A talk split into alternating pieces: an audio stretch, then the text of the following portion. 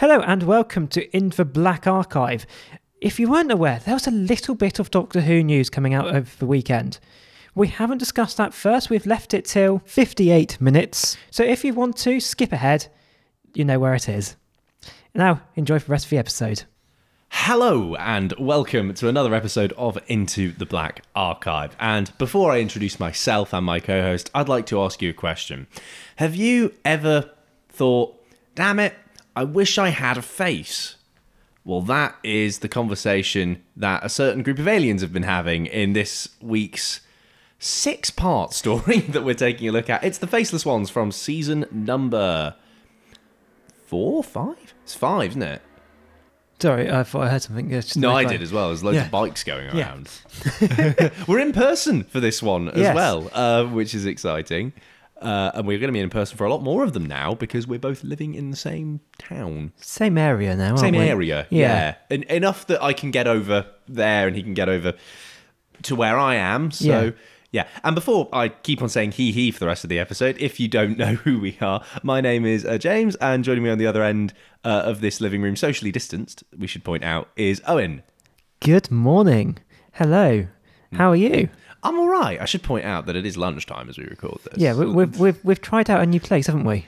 yes, this is uh, this is a new location for us to record, but it might be a more permanent fixture for Yeah. us. I saw about new places and new place for food since you're on Oh, about yeah, we- lunchtime. yeah, we did try. We did try Wendy's. Yeah. Interesting one. How was that? It's. this is the Doctor Who chat we came for, isn't it? It's all right.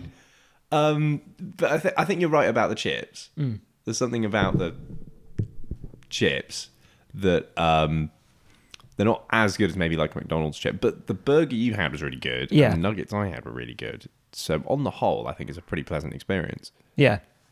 You have to try these new things out anyway. Yeah. In a new place, you try out for new food. Yeah, we have a there's a wing stop as well. Yeah. I haven't had wing stop. No, nor have I. Yeah, it's- it's like an American. thing. It's similar to Wendy's, I think. I think it's more KFC, isn't it? Yeah, I mean, it's similar to Wendy's in the sense that it's come from America and there's not as much of it here. But yeah, it's kind of like it's a little bit KFC and a little bit some other things. My mic is being hello, my mic is being heavily adjusted. Um, so yes, away from uh, American fast food and onto British airports because uh, this story is set at Gatwick in the present day, which in reality is 1966 because that's where we still are. Yeah. Was it? Did you enjoy it? I'm a big, big fan of this. Oh. really big fan of this. Oh. Uh, you- but I think you're a big fan of this as well, so I don't think we're gonna have too much of an argument about that. No. I think. I don't know what's happened between season three and season four for it to have such a big change in not just production values, but style. Mm, and storytelling. Yeah, because like, yes, I realise the producer has changed between those two seasons, but you wouldn't have thought which the writing itself would have gotten that measurably different between No, it's two seasons. You would think that they would, because obviously the show has worked Yeah. up to this point. You wouldn't think that they're going, "Oh, things are broken." It's usually that if it ain't broke, don't fix it Yeah. philosophy. You keep on with the trend. It's almost like between season three and season four, part of the show regenerated. yeah, I, ev- even then, even even without the new face of the Doctor, it feels like there's been such a massive improvement. Like normally with this sort of, s- particularly at this point in time, we've got basically a year-round story serialized. You'd expect the improvements to be gradual. But it definitely feel more of a sudden bang chain between last season and this season. Uh, no, absolutely. I mean, the the episodes we've been watching have been very, very solid. I mean, even the weaker ones have been solid, Yeah. decent stories, which we've enjoyed. And then when we get to something like this, you're really seeing the benefits now of whatever this new approach has been in this season. It just it elevates the whole thing. Yeah. So, shall we get into what the Faceless Ones is about with another signature Owen Cranston synopsis? Maybe. Maybe. It's been a while since I've done one of these. Uh, do you fancy having a go now? Give me one second. One sip of water. Okay. Put the uh, Ralph Wiggum technical difficulties sign on this. The issue is is that right now I've got a mouth ulcer. and it really hurts when I talk. Particularly when I s- talk fast and hold back laughter, which is generally wh- how these synopsises yeah, this is go. how, exactly how this podcast goes. So this is going to be very painful. well, I bid you good luck and Godspeed. Thank you. So, we land in Monday Earth. We're on t- in an airport where there's a lot of flying beasties flying towards them, as Jamie says. I love Jamie. Playing beasties. yeah, um, but something's not quite right here. There's an, it's a low-priced airline which seems to be kidnapping people, which is somehow still better than Ryanair. But Now, what you have to say about this low budget airline is that I don't see any surcharges. there's there's no baggage restrictions. Uh, there's no. Te- they all have pretty good leg room. I noticed. They treat them well. Mm-hmm. Yeah. For the first half of the flight. Yeah, and there's lots of leg room because something happens to the passengers because they're not quite there when it te- lands. But we're skipping ahead massively here. Yeah, we are. Yeah, So- back back up. So yeah, back, let's back up a little bit. Let's back up. Let's back up. So. If it goes along, they get issue of immigration. He doesn't have his immigration documents, surprisingly. Um, but yeah, so they go along there. Doctor and Co get targeted by. Ooh. Doctor and Co gets targeted. For Doctor and Co get cut, targeted by police, they get chased around. For police and commandants start to warm up to them. Blah de blah de blah. They investigate what's happening to all these people, which are disappearing on the airline. They realise what's happening to these people. They negotiate. It's like the shortest bit of negotiation ever, and then it ends with two companions leaving us. Yeah, there's a lot happens in this episode. Uh, I mean, six parts is always a big one. We have said before, haven't we, that a lot of the six parters you get a real hit and miss because we've had Dalek Invasion of Earth in that in that category Essen- before. essentially, so far, how these six-parter ones tend to go is if they're Dalek, they're good. Yeah, that's about right for a big Dalek one. If there's no Daleks, they Not good. bad. that that tends to be the equation we're looking at here. But Yeah. has this broken it? I think it has. I mean, what we've usually said, I remember, is we think four, which is the the standard really Yeah. for a Who story at this point, is about right pace wise. You get roughly ninety minutes, Mm-hmm. so it's feature length, a good pace.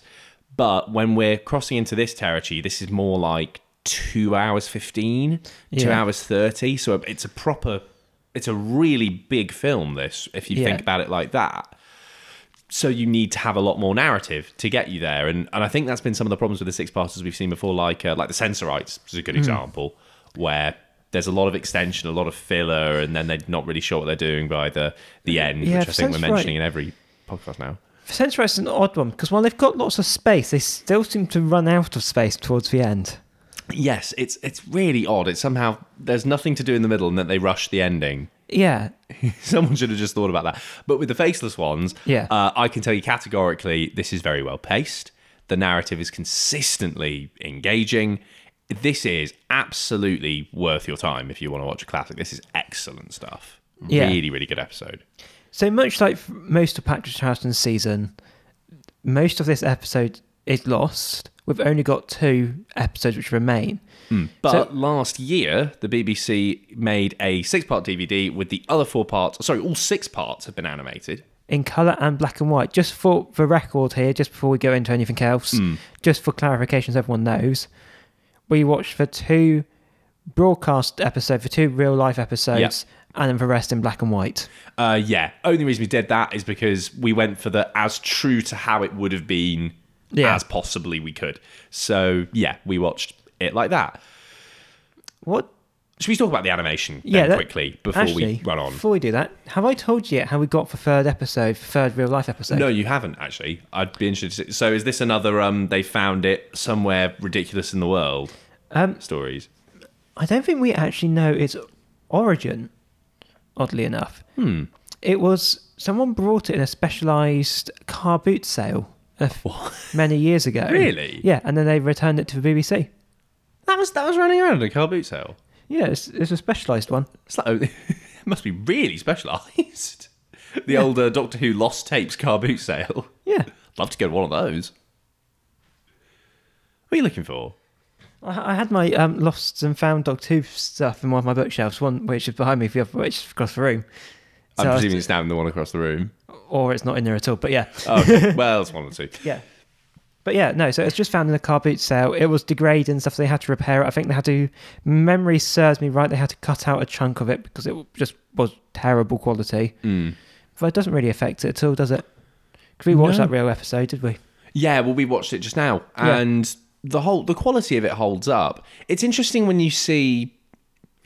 I think when you start watching animated episodes, your head kind of gets naturalized to the animated look. Yeah. because a lot of the ones we've watched recently have the similar look. They're obviously animated by the same Partic- kind of guys. Particularly with, I don't think they're animated by the same guys, but they're animated in the same style. Yeah, the same Partic- style. Particularly Macro Terror, because this is almost exactly the same animation style. The movement is different in this one. Hmm. This one has a lot more stationary, a lot more traditional studio TV camera angles rather than Macro Terror, which was a lot of motion and cameras. Yeah, we were saying before that they tried to modernize the way it flowed. I think for new audiences, but this one is more true to the because we there are parts where you can see how the animation recreated the live action, Mm. particularly at the start of episode three where they did the cliffhanger at two, uh, and it's dead on. Pretty Yeah. much in terms of even the movement and the pace of the movement, it's done as faithfully as you could really hope for.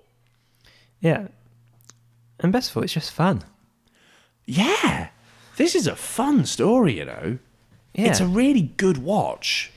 Like it, ke- it keeps you guessing the vast majority of the way through, which I'll Yeah. go in on why that's good and everything. But Because also this, it's also worth noting as well. Not just are we watching it in person, uh, talking about it in person. For the first time ever, we've actually watched an entire episode Yes. together. yeah, we've watched this one in person for once. We've usually, because of COVID and um, living in different places and, And the way also- our lives are, And also just timings in general. It's yeah, hard. but we've managed to synchronize this one up a bit. Yeah, Uh, yeah, really enjoyable watch, and I'm trying not to let that affect my opinion of the episode. But I think the episode is objectively solid. yeah, it, Uh, it really is. But yeah, it's a good watch. Shall we talk about characters then? Because I know both of us are bursting to actually chat about this. Yes. Shall we talk first of all about Polly? I think so, yeah, because, well, we won't have to do that again, will we? So they've done another dodo situation where halfway through the story they just kind of disappear. Yeah, this is a contract issue, obviously. Yeah, Although they do turn up again right at the end to do the. Yeah, so Tie in a bow when, scene. When we were talking about this, I used very specific language when we were watching it. Hmm. I specifically said to you, "Oh, it's the last day in the studio." Yeah, so what's happened is they went and filmed that on location. So they recorded that on location at the same time they did all the other outside scenes in the airport. yeah, so so so they've gone and filmed the airport stuff first. So yeah, so they They've recorded. come back and done the so they studio stuff. recorded the airports. So when we say airport here, we mean out actually at Gatwick Airport, out on the runway area. Yes, because this there was an interesting origin story into this. They wanted to film at Heathrow, didn't they? Yeah, But they wouldn't give them the permissions. yeah. So they went to Gatwick instead. Well, Gatwick was quite new at the time. Yeah. Um, so they recorded the outside scenes during Macroterra rehearsals. Oh, right. Okay. So a little, so a few weeks before. Yeah. Yeah. What that's led to then is you get the few weeks they do the outside stuff. They then do Macroterra in studio, and then they do Places Ones in studio. The first two episodes of Macroterra. But m- po- the issue with Polly here is that while, yes, she has a second episode in the studio, that's not Polly's character. No, they used that last episode to make uh, Annika Wills play a different character, and this is really the crux of the narrative here. Um, Polly is abducted Yeah. by a group of people at the airport. Yes. who basically convert her or create a different version of her. They essentially clone her, don't they? Yeah, they clone her. That's that's the best way to describe it. Uh, and all of a sudden, she's saying that she is uh, a Swiss woman who is coming to work in England and had an English governess. yeah. A- And that throws everyone off. And that is, yeah, before that, Polly's just going, I think I saw something weird in that hangar over there. And then she goes in there and then finds out there's something weird going on. That's pretty much the last time. I'm going to be honest with you, in terms of Polly and Ben, because this is also Ben's last yes, yeah, episode. they both go. Well, they start at the same time, Yeah. so. there's nothing here to talk about. No, because they're there and then they go and then they do there's a there's a um, dodo scenario pretty much they're taken out of the narrative as quickly as possible. In the first episode, Ben is kind of on the outskirts anyway, sort of doing investigation. He does make it to episode two as himself, yeah but then he sort of says, "Oh, I'm gonna, I'll go and investigate this," and then instantly gets thrown. and instantly gets done. Yeah, yeah which is really stupid. so since we can't talk about their characters really let's talk about their exit was it done well It's it's tricky. It's similar to how Ian and Barbara left. Mm. in some ways because it's an optional call. They, Well, they, they, all have been optional because Dodo's was also optional. yeah, Dodo's was optional. Uh, but this is very much, you know, it's put in their hands. They have the conversation outside the airport hangar and they realise essentially that they're in the time that they left. And they go, well, wouldn't mind going back to normal. And and unlike um, William Hartnell, which I think is the main difference with this scene, unlike William Hartnell, who would f- have fought tooth and nail to be like, well, no, you can't do that. Uh, You can't possibly go. Uh, Patrick is very much, well, all right then. I don't think he's all right there. He's very accepting. I don't think he's, He's, just. yeah, he doesn't like it, but he's accepting. He's, accept, sex- blah, blah, blah, blah, blah, blah. he's accepting of the scenario He's a more sympathetic Yeah. doctor. rather than trying to argue with them. He goes, Are you sure? Hmm. Okay, that's fine. Moving on. Yeah, and he's like, "Well, okay, nothing we can do about it." And then we we burst on. So from now on, we are in a Doctor Jamie situation, Yes. which I, for one, am You happy haven't actually about. you haven't actually said yet though. Were you happy about how they left? I think it's okay. I I think considering the fact that their contract only basically allowed them to do two episodes of six and then do one outside Hmm. scene to wrap it up, I think they did what they could. Yeah. It's not the world's most motivated thing. You'd have preferred it if they'd have written it in those first two episodes that they were kind of say they were going around the airport and they were like, "Oh, I missed that," Yeah, they or "Oh, that's a like they found some food." even they liked. through like Mac Gutierrez of complaining about it a little bit. Hmm. Uh, It is a very sudden, isn't it? yeah, it it doesn't feel motivated. It's fine. It makes sense because I think we understand innately that humans have a, a like this call for home, right? But that's all we're running on. You would have you would have liked to see maybe a couple of little references to them looking around and thinking, "Oh, you know, being home is something that I like." I feel like if we were ranking these departures, we can't rank Stevens because we don't know how he left. No. Um, Dodo's is at the bottom of the Yeah, list it'd because be- of how rushed that was. It would be definitely Susan, Oh, yeah, Susan's way. up Ian as well. Barbara, Yeah. um, Ben Polly, Dodo. Yeah, that's my ranking as well. I feel like it just pretty falls objective. at the same area which Dodo's did, where it's just midway through the story they disappear. But it's slightly better than Dodo's Because, at they, least they get a they actually come back and say, "Look, doc, they have an excuse for going away rather than just being sent off to a country." yes. And they are also brought back to say their piece rather than just having Jamie find a letter. Yeah, they wrap it in a bow. Yeah, because I can At definitely, least. I could definitely have seen them doing it this terrible way, where they get where the commandant receives a call and the commandant tells the doctor or something along those lines. I can definitely see that. oh sort yeah, of they thing could have done happening. it. Uh, It's the sort of thing they'd have done in War Machines, but yeah, I'm happy that they wrapped it in a bow. So, shall we now talk about the people who are with us? Yes. Starting with Jamie. Yeah. Starting with Jamie.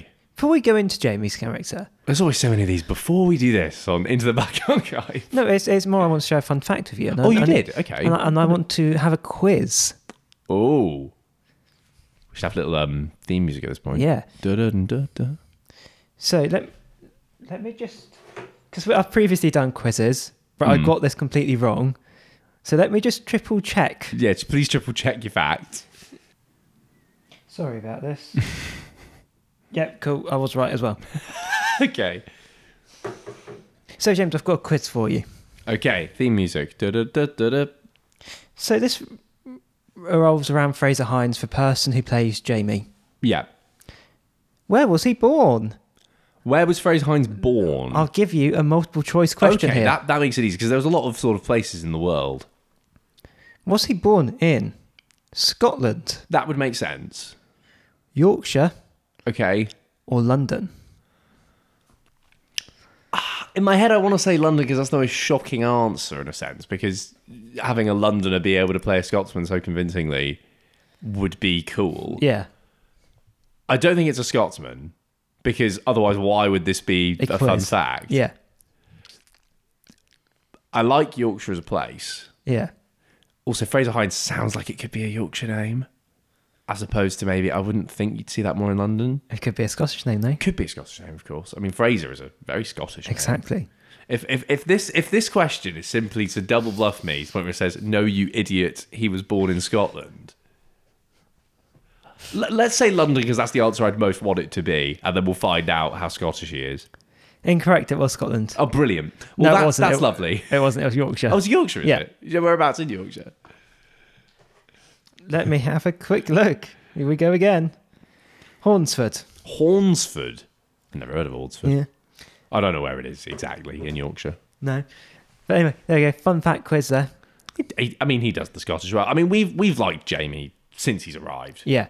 and there is just something about him, this kind of this fierce loyalty, this honor, this almost cheekiness. He's funny.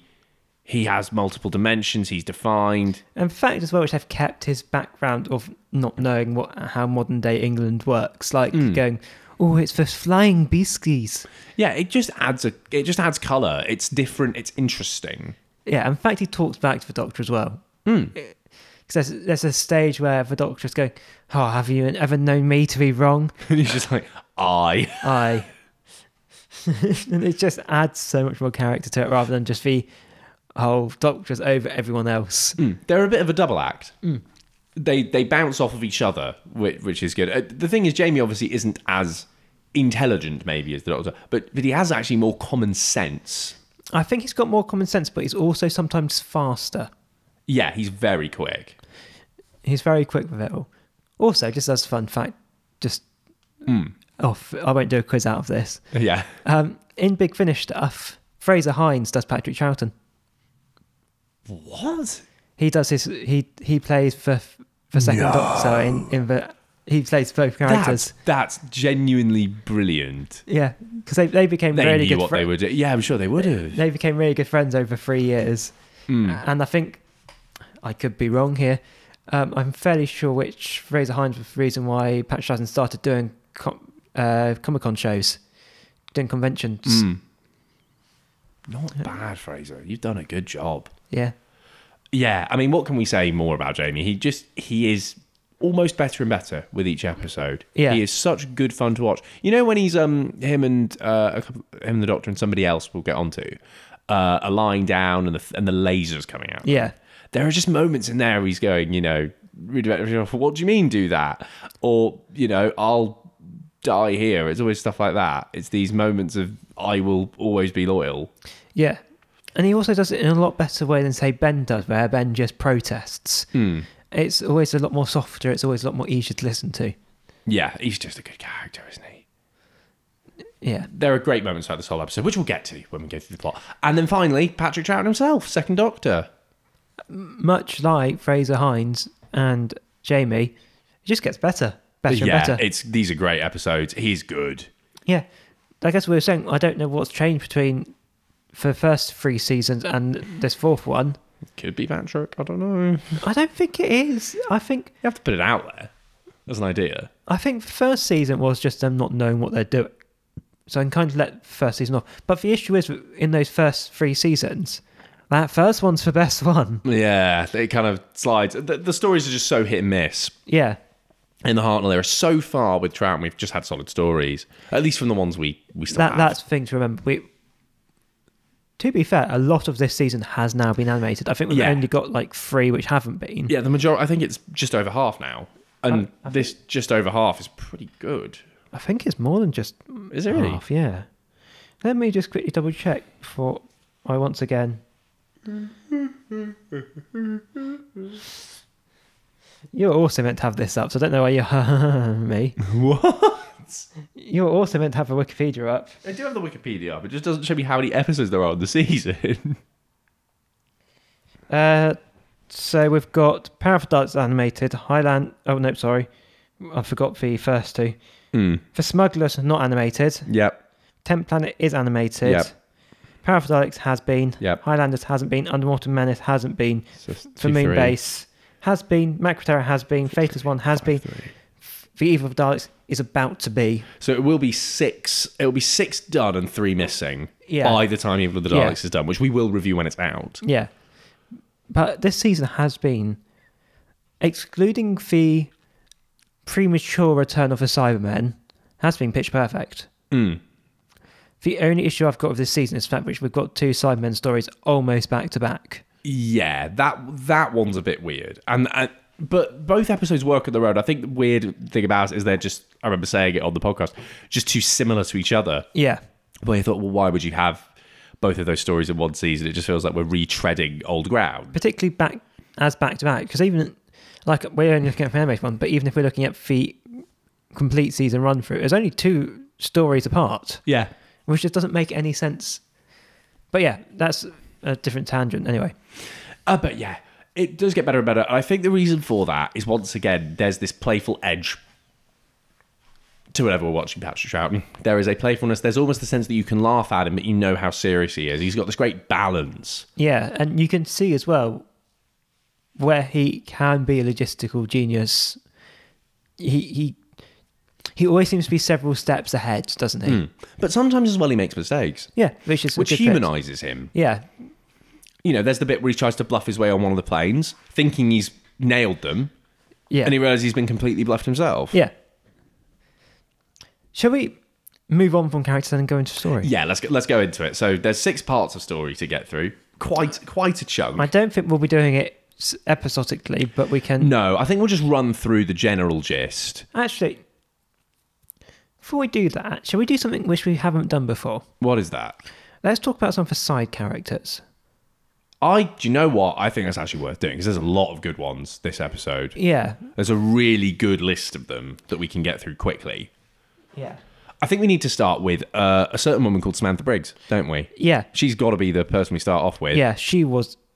Because when Ben and Polly go, she essentially comes in as the surrogate third companion. Yeah, she arrives in in the second episode. Uh, Samantha is a woman from the lovely city of Liverpool, uh, who I know many people from. And if any of you are randomly listening to this, uh, I miss you. Um, she comes down because her brother. Yeah. Brian has just been on one of the flights operated by Chameleon Tours, which is Yeah. this low budget airline, Better than but he Ryanair. hasn't been seen. Mm-hmm. And so she's coming down here all headstrong on us to, to get answers. She's not waiting around for the police. She's not waiting around for anybody. She'll rather do this herself. Yeah. You thought repeatedly while watching this, which she was going to become a companion. I'm convinced. Uh, the way, because we've seen it in other episodes where you'll meet somebody who's being given a lot of depth and you think, Yeah. Mm-hmm. oh, well, this is because we're being set up. But no, it doesn't go that way. Uh, Sam doesn't end up getting on the TARDIS. It never even becomes an option. No, But during it, she has a, a relationship with Jamie. it feels very forced between A them both. little bit forced, I admit. It's nice, but there's not a lot of stuff in the narrative that makes it make sense. So you say which there was no option of her becoming companion.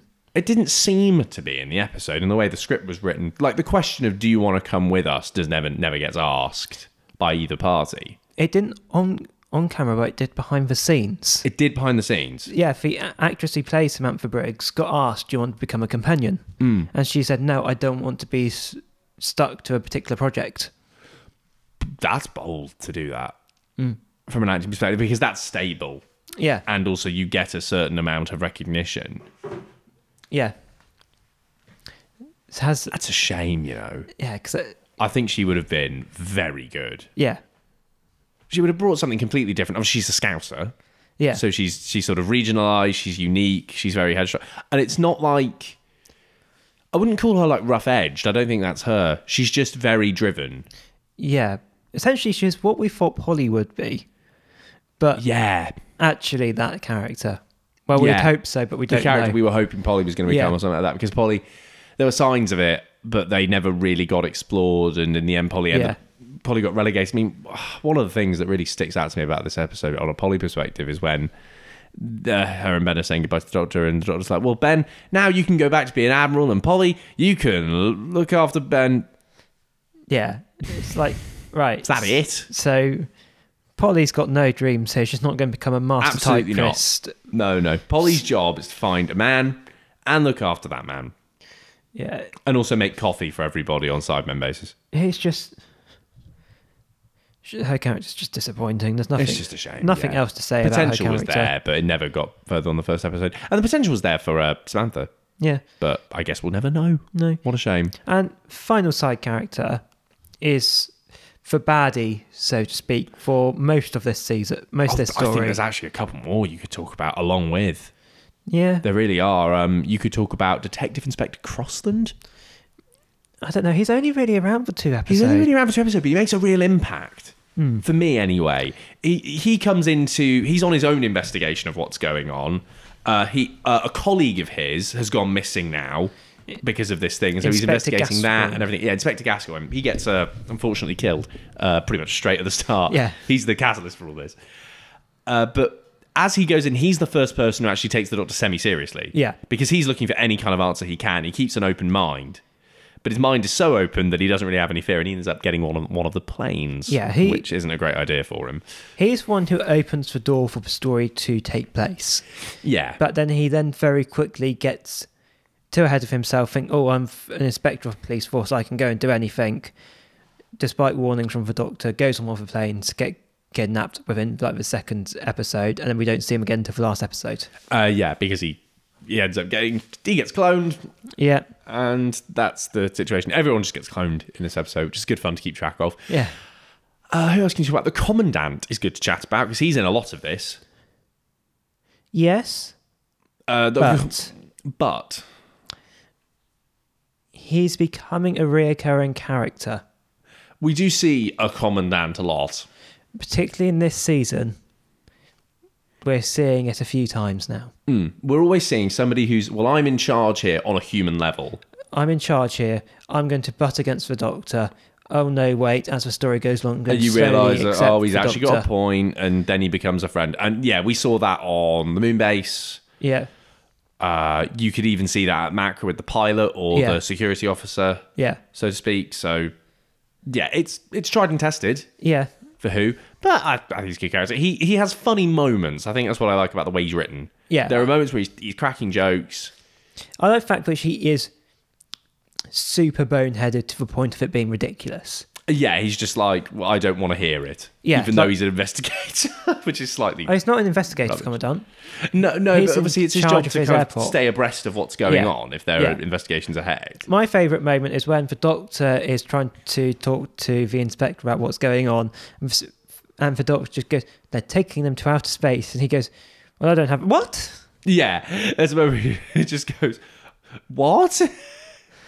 Yeah, his timing is perfect.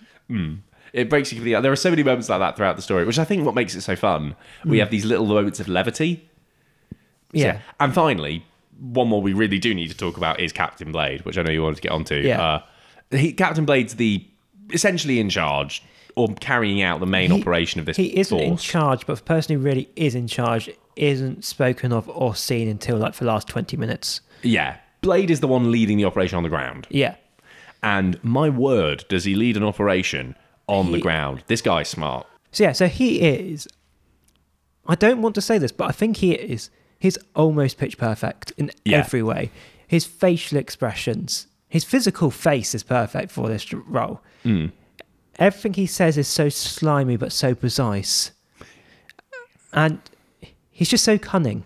He's so clever. Yes, he is able to call out. He reacts one step ahead to everything the whole episode, and he doesn't actually get beaten. I think that's what I like about Yeah. Blade because he allow he realizes that it is in his best interest Yeah, to do what the Doctor wants by the end, and that is why the Doctor wins. Is because it is Blade recognizes that he has to do that, and that is the sign of a really but like he wouldn't have been beaten. yeah. He he is. Yeah, he's one of the few baddies in Doctor Who, which you generally feel like are either sm- who could or be even smarter than the Doctor.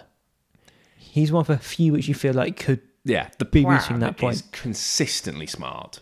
Yeah, I mean, like- Everything is well thought out by him, and he's always steps ahead. yeah, His face, I do want to talk about his face. You know what he reminds me of? what? Imagine, like, obviously, he'd have to be smart and clever and all those things and Yeah. good, uh, good at speaking, which obviously this guy maybe isn't as much, but he, but he looks like Keir Starmer.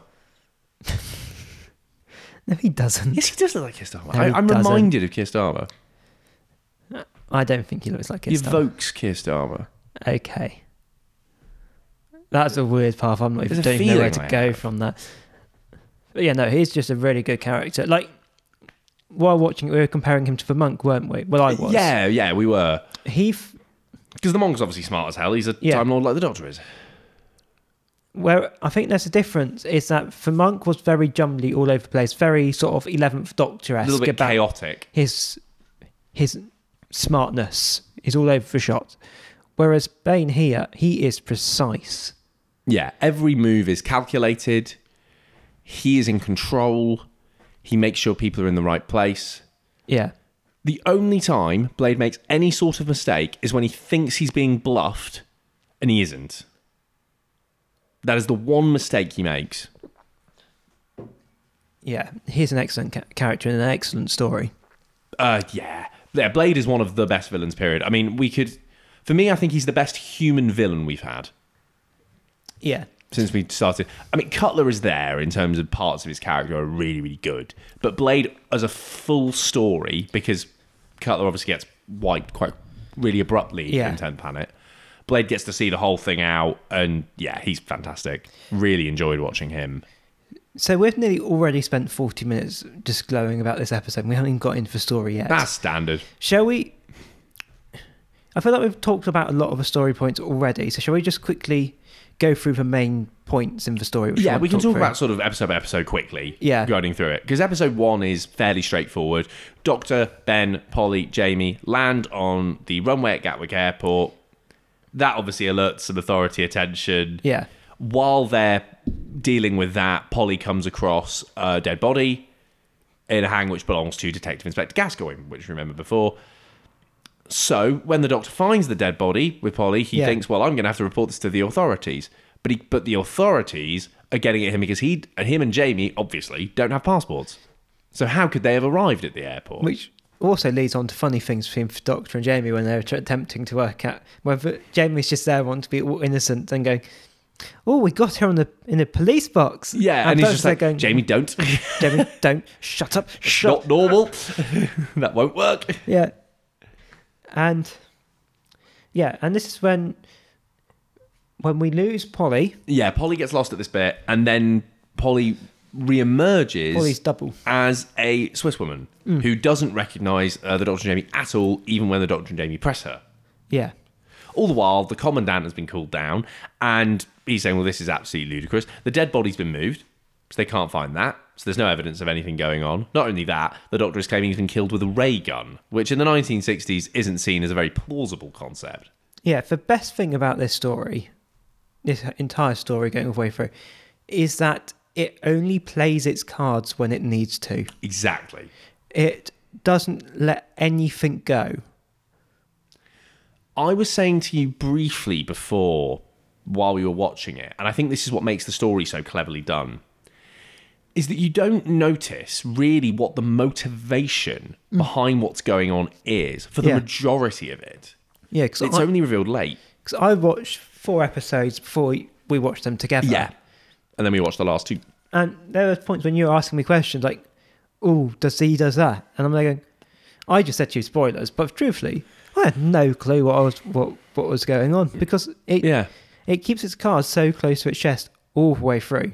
But what makes it smart is that while it, there are a lot of stories that I watch from a writing perspective where people don't want to give anything away. But the thing is, there's nothing to gain from that because you're you need to have little clues Yeah, or something to go through. What's clever about Faceless Ones is that it doesn't get you interested in the motivation; it gets you interested in the mechanics first. yeah. How are they doing this? So the shall- question of why comes later. Shall we look at this story in a different way rather than episodic? Do you want to? I, But- I can go with that Look through at the different mechanics which they reveal. as we go. Yeah. So- okay. So the cloning one is one of the first main mechanics as to what's going on with this. Yeah, so this first gets introduced to us but with Polly, really, where we you your initial reaction to Polly coming up as a Swissman was off the back of Macro. Macro was going, "Oh, she's been brainwashed." Yeah, probably like hypnotized or something like that. Yeah, which isn't what happened. But then we then see which what looked like a really badly scarred man being dragged towards medical unit.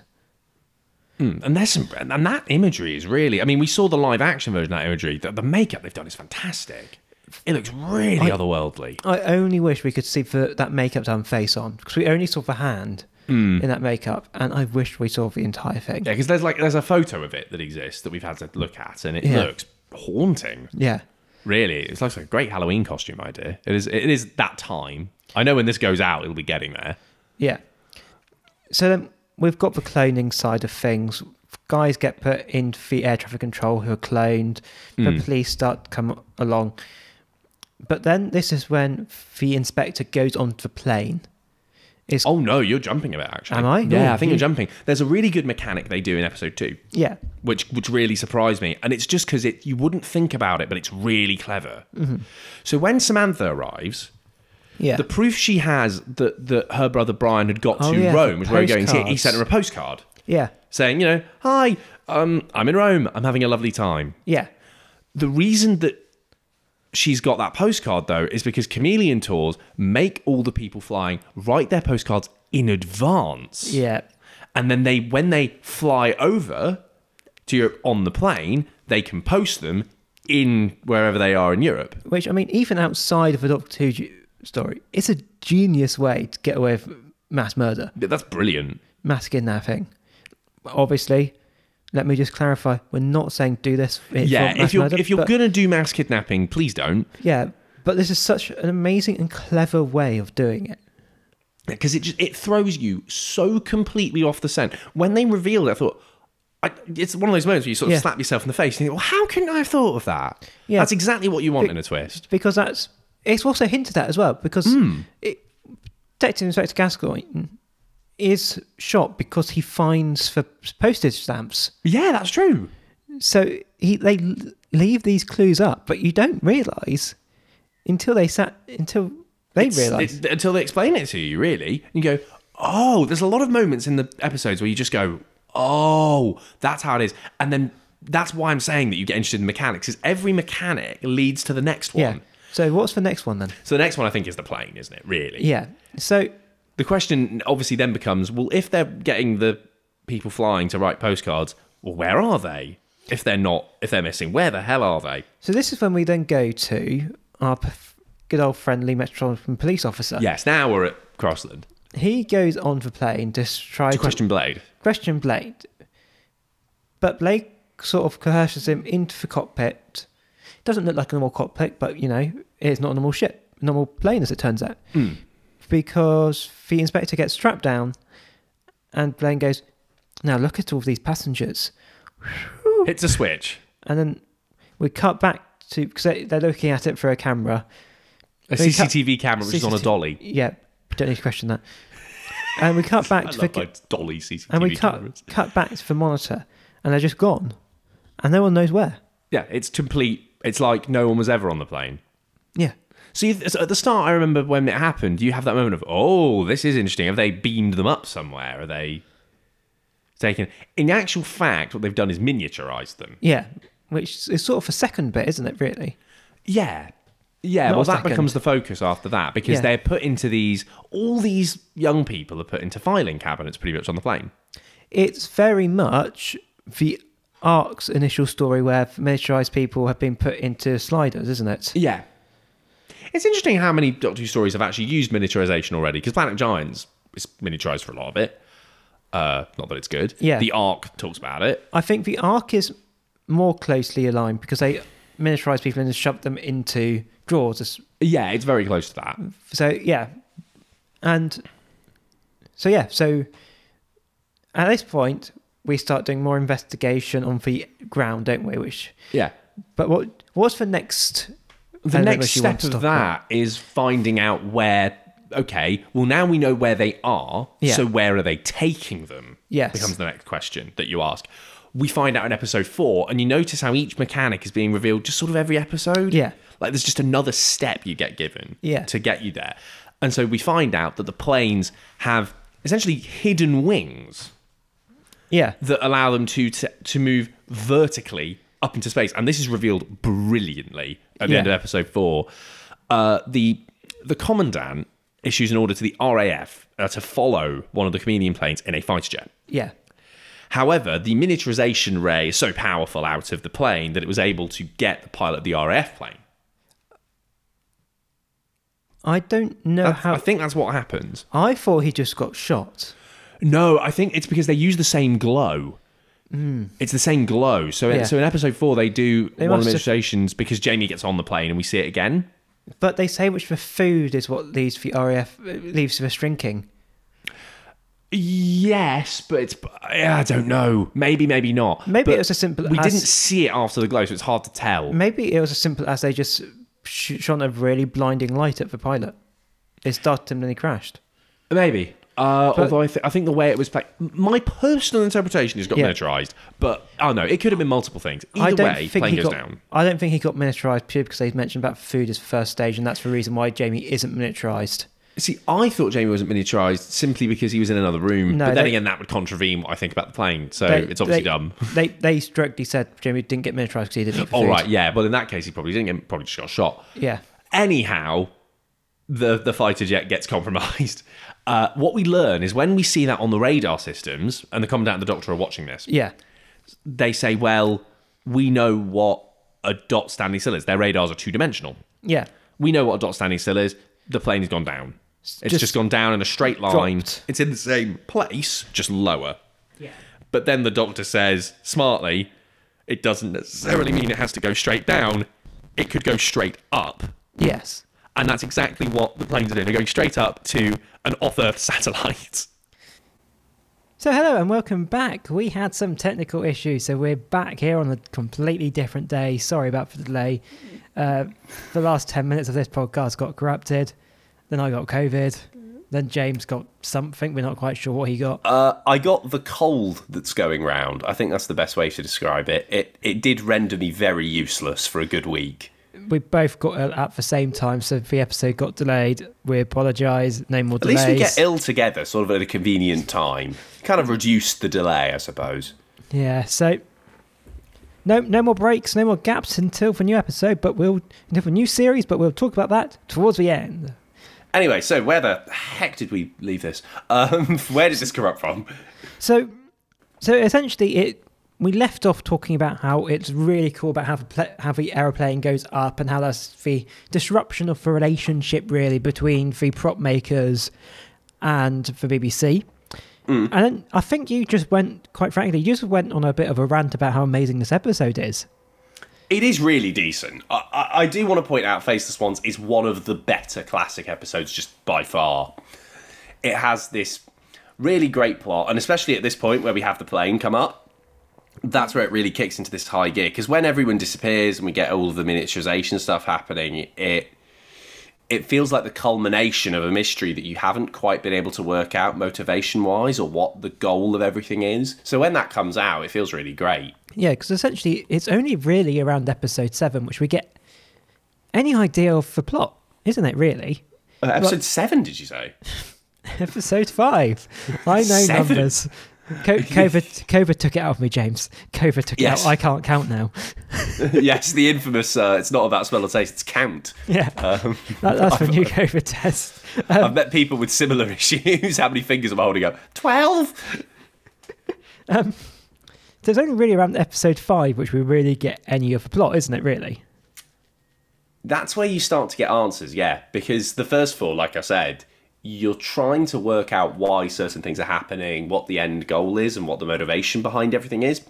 We find out in episode five that they are looking to repopulate their planet with young, healthy people who've been miniaturized so they can be brought up there. So they find this information out by essentially exposing one of the I won't say bridge or cabin crew, but it's none of those words. Uh, air traffic control. Air traffic we're talking control about this, crew. aren't we? Yes, yes. They they expose one of them as being a chameleon faceless one, Meadows. Where we then have Hmm. Yeah, that's it. the interrogation scene. I'm you like this, but I'm still not the biggest fan. What of the exposition in general, or kind Just of the, the way that Meadows gets interrogation- interrogated? the way he gets interrogated, he feels like he gives it up too easily. He kind of does. Yeah, I think he does a bit, but in a sense, we kind of needed to kick the story on forward. It's a mild nitpick. Yeah, I think it's a little bit convenient how it comes out, but I still think it's okay. Uh, It has a tendency to kind of feel like, oh, we've been waiting for this, so we have to have the scene where we explain everything. But I think it works fairly well because at the end of the day, we've we've waited so long for the answers that we don't really Yeah. mind that it comes out all in this big wash. Yeah. So they interrogate him by threatening him to press this small thing on his wrists, which you previously said looked like a lateral flow test. Yeah, it sure does. I think it looks more like a Joy-Con. You have yeah, that I agree with even more actually than the lateral. So essentially, I've seen so many lateral tests in the past two weeks. Like I, I, I can't see anything else. um, one for joys of getting COVID. You don't need to do any lateral flow test. You just accept you've got it. All right, shut up, COVID boy. Um, So going on from the interrogation scene, they realise which the only person who knows where their human counterpart is, because essentially all the comedians need to keep a human counterpart, person who they're copying. They realise the nurse is the only one who knows where her duplicate is. So they go to the nurse's room. And they meet the nurse, which is where we see for fir- for the first time what happens when a Joy-Con button is pressed. And the effect is well, it, it's a shocker. Yeah, it it definitely hits It'll you, melt doesn't it? your mind. Yeah. It's essentially, as soon as you press it, you melt. Yep, just liquid, liquid you on the floor like a puddle. So what I thought was going to happen at this point was that when you press that button, it goes back to the old faceless, f- the original skin, so to speak, and Hmm. they suffocate because that's what we previously saw in previous episode. They said they go, oh, I, I'm suff- I can't breathe and all that stuff. So I thought they would just Yeah, all slowly that. suffocate, but no, they turn into a puddle. They're essentially a witch who gets water Yeah, they on just- them. They or just something. destroy the body. It's almost like it's taking the evidence out. It's a very dramatic scene, isn't it? It just, but it kind of comes out of nowhere, doesn't it? Because you, you Yeah. don't expect it, and when it happens, you just got like, "Whoa, that was hardcore." It is a really dramatic moment when it happens because, like we were saying, you don't expect it. You think maybe the suffocation would happen. This whole liquid thing has this very dramatic effect. You sort of go, "Whoa, that's a bit, that's a bit hardcore 1960s family show." Well, Yeah. What are we doing here? So I remember in our previous recording of this, you were saying which you thought, which if they went for the choking method, it would be a bit too far. Yeah, absolutely. You But- you wouldn't want to, as a kid, see it's, it's just suffocation and death. It's never fun. But it is a it- dark thing. This way here is still very dark. This this is just a very much a slap in the face rather than a slow burn, though. Yeah, it, it's the difference is the quick. Yeah. There's no suffering, so to speak. It's just kind of you're dead. So at this point, the doctor puts in place a, sc- a plan where they attempt to get on board the plane where he disguises himself as a chameleon. Does this plan work? Is it successful? Will Blaine notice? Almost immediately. Almost immediately, he is found out. Which, Y- Yeah, the whole the whole idea is the Doctor with the original version of the Nurse head up on the plane, posing as kind of chameleons. But Blade knows already that they're lying. He allows them to come up, which I think is what makes him such a smart villain. And I think I mentioned a lot of this on the original recording that we did before it corrupted. But Blade is probably the most competent villain we've had on a Who episode. yeah, like he, I think we made may have already made the comparison in the podcast uh, between the monk. For monk seems to be, For monk seems to be doing it just because he's having fun, but Blaine is properly thinking things through. Um, and then at this point, it all goes badly wrong. That Blaine realizes the Doctor is not who he says he is, as we said. We then go up. We meet the director, and Blaine and the director have got an interesting relationship. Why are you saying director? Um, it's a very obscure reference to a very good BBC One show. Which one? Um, for show that for show for goes wrong show, um, Oh, I haven't seen the Goes Wrong show. I've heard of it. you need to. And f- essentially, there's a character at the beginning. It based around them being in in a small play group thing, and there's a for director Chris Bean, and every episode he introduces it by going, "Hello, I'm Chris Bean for director." and every time it makes me laugh. So yeah, Uh, yeah. But yes, the relationship between the two is there's clearly a bit of resentment there for Blade because we we realise that down on Earth he's controlling the whole operation, but the moment he gets back on the mothership, he is just a lackey, yeah. really, just carrying out what the director wants. And then we have the twist when the direct when Blaine turns on the director. What led up to Well, this, James? Do you remember? Well, this was the whole thing about they were bluffing that they were. Um, the Doctor starts bluffing that they've found a way to turn all of the chameleons into liquid. Yeah, but they don't have it yet. He knows they're looking for it, but he bluffs, pretending that they've got it to try and buy him some time. And this obviously sows the seeds of doubt and discord into the ship. And I think that's what really starts the process for Blade, realizing, oh, is my director doing the right thing? Director's dilly dallying. Surely he's not doing this. Surely he's not doing that. Um, and yeah, once obviously they find it, they're able to prove that they've got it, which then makes things even worse and even more pressing yeah. for Blade. But then that's essentially the end of the episode, isn't it? Yeah, pretty much. Once they figure that out, Blade turns on the director Yeah. to try and sort of save his own to save face, really. Uh, but that's all futile at this point. The plan has been worked out. They can sort out all the comedians, and at that point, the Doctor simply tells them to get the hell away from the planet and return all of the young people trying to go on those budget holidays to Rome. Included in those young people is Ben and Polly, who don't return to the TARDIS. They s- we say goodbye to them. I think we probably previously mentioned We this did, in the co- episode. yeah, we did cover this. This was the true ending of, of Ben and Polly leaving. I mean, as a scene, do you think it works just fully as we talk about it? I'm not sure whether we talked about this both. I'm just going to do it so that we Yeah. have coverage in the edit. I think the scene itself is good. The fact which they aren't present for half the the story is a problem. It's better than how they did it with Dodo, where the, Dodo just essentially hands them Polly a letter and goes, "I'm off, bye."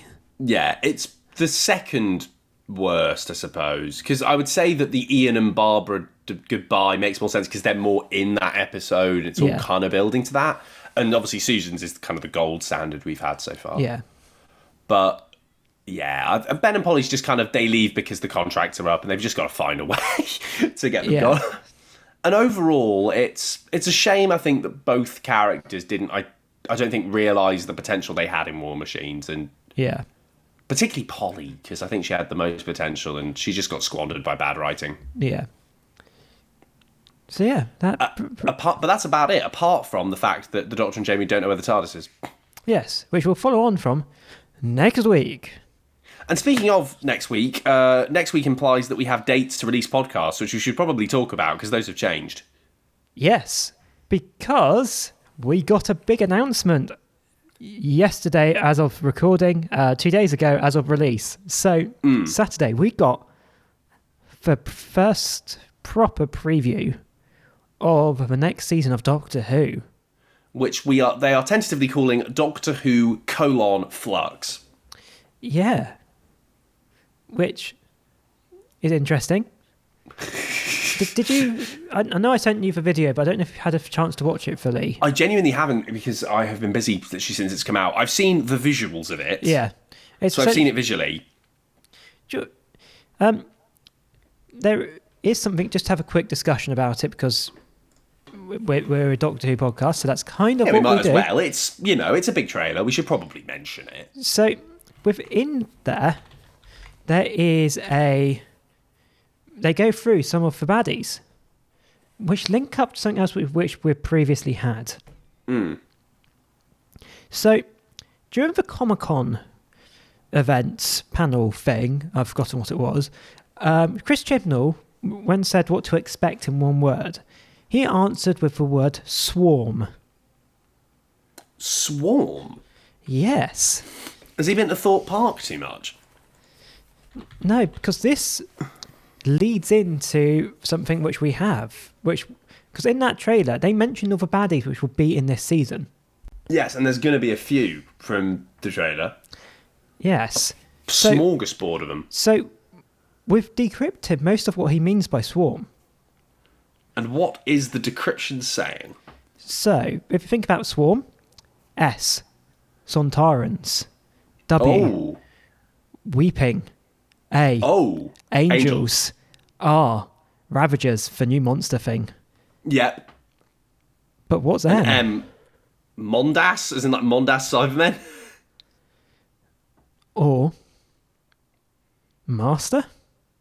Master, that would make sense. Yeah. Obviously, Master was in Time of Child, stuff like that. So that wouldn't be too far off the bat. Macra? There's They don't obviously no exist, s- though. Em. Exactly. They don't exist. Shut up. it's got to be. It's got to be the best pun in this entire podcast. that they just don't exist. Uh, So yeah, what what do you think that M is? I think it would make sense if it was Master. I think there's sort of unfinished business with the Time of the Child arc with Yeah. that, so it makes sense for uh, Sasha Dewan to be back. And also, I he was a like the good f- he was a good master. That that season had flaws, but he was not one of them. I think he did an all right job. It's it's tricky, really, because I think John Sim has kind of set this gold standard now for the modern Yeah. master. Where it's very very difficult to get past that because Michelle Gomez was pretty good, but She took it in a different angle, didn't she? yeah, very different angle. I think it worked, Yeah, but yeah, totally different to um, kind of how it was with John Sim. Oh, oh, and we all know that Michelle Gomez being cast as the master was kind of the um, they were laying the groundwork for the transition to Jodie. Yeah. I think. Yeah, I think the master will probably be. I- I- It might be something really, really exciting. It might be a new monster we haven't seen before that's really cool, or something like that. Hell, Martha. That'd be something. that'd be something. Well, they have got a relationship 'cause she went on Torchwood. Yeah, that's true. They have worked together before. But yeah, Go on, Martha, get in there. so Stand as by that. as you might expect, we will be covering f- series thirteen F- Flux. We'll be doing a small pre-brief for day before broadcast to discuss in depth properly what we were expecting. So a little bit more of this uh, kind of dealio. And then on Monday, back with our regular schedule, we will be releasing as we go along. Yeah, so the day after broadcast, you will get a podcast on all six parts of Flux, and then once all of that's done, we'll eh, we'll even do an end of season special recap where we'll go over the whole thing, see what we think, and where we'll be heading in the 2022 specials. So make sure to subscribe wherever you get your podcast so you don't miss out on any of the interesting comings and going with Flux. as we jump literally 55 years into the future to the present day who uh, which is going to be a, an interesting shift for us because we haven't done a new episode yet Yeah. so we're excited to do that But yeah, that brings us to the end of this podcast. If you enjoyed what you listened to, as I said, please remember to subscribe. And if you want to get involved, give us a tweet. Come on, you know you want to. At Black Archive Pod. you will find owen posting across the who who channels throughout the uh, the timeline of flux uh, and I'll probably do some as well because I'm an, I'm a natural at it. Uh, yeah, do remember to subscribe and get in touch. And other than that, we'll see you when we next start chatting about Doctor Who. Goodbye.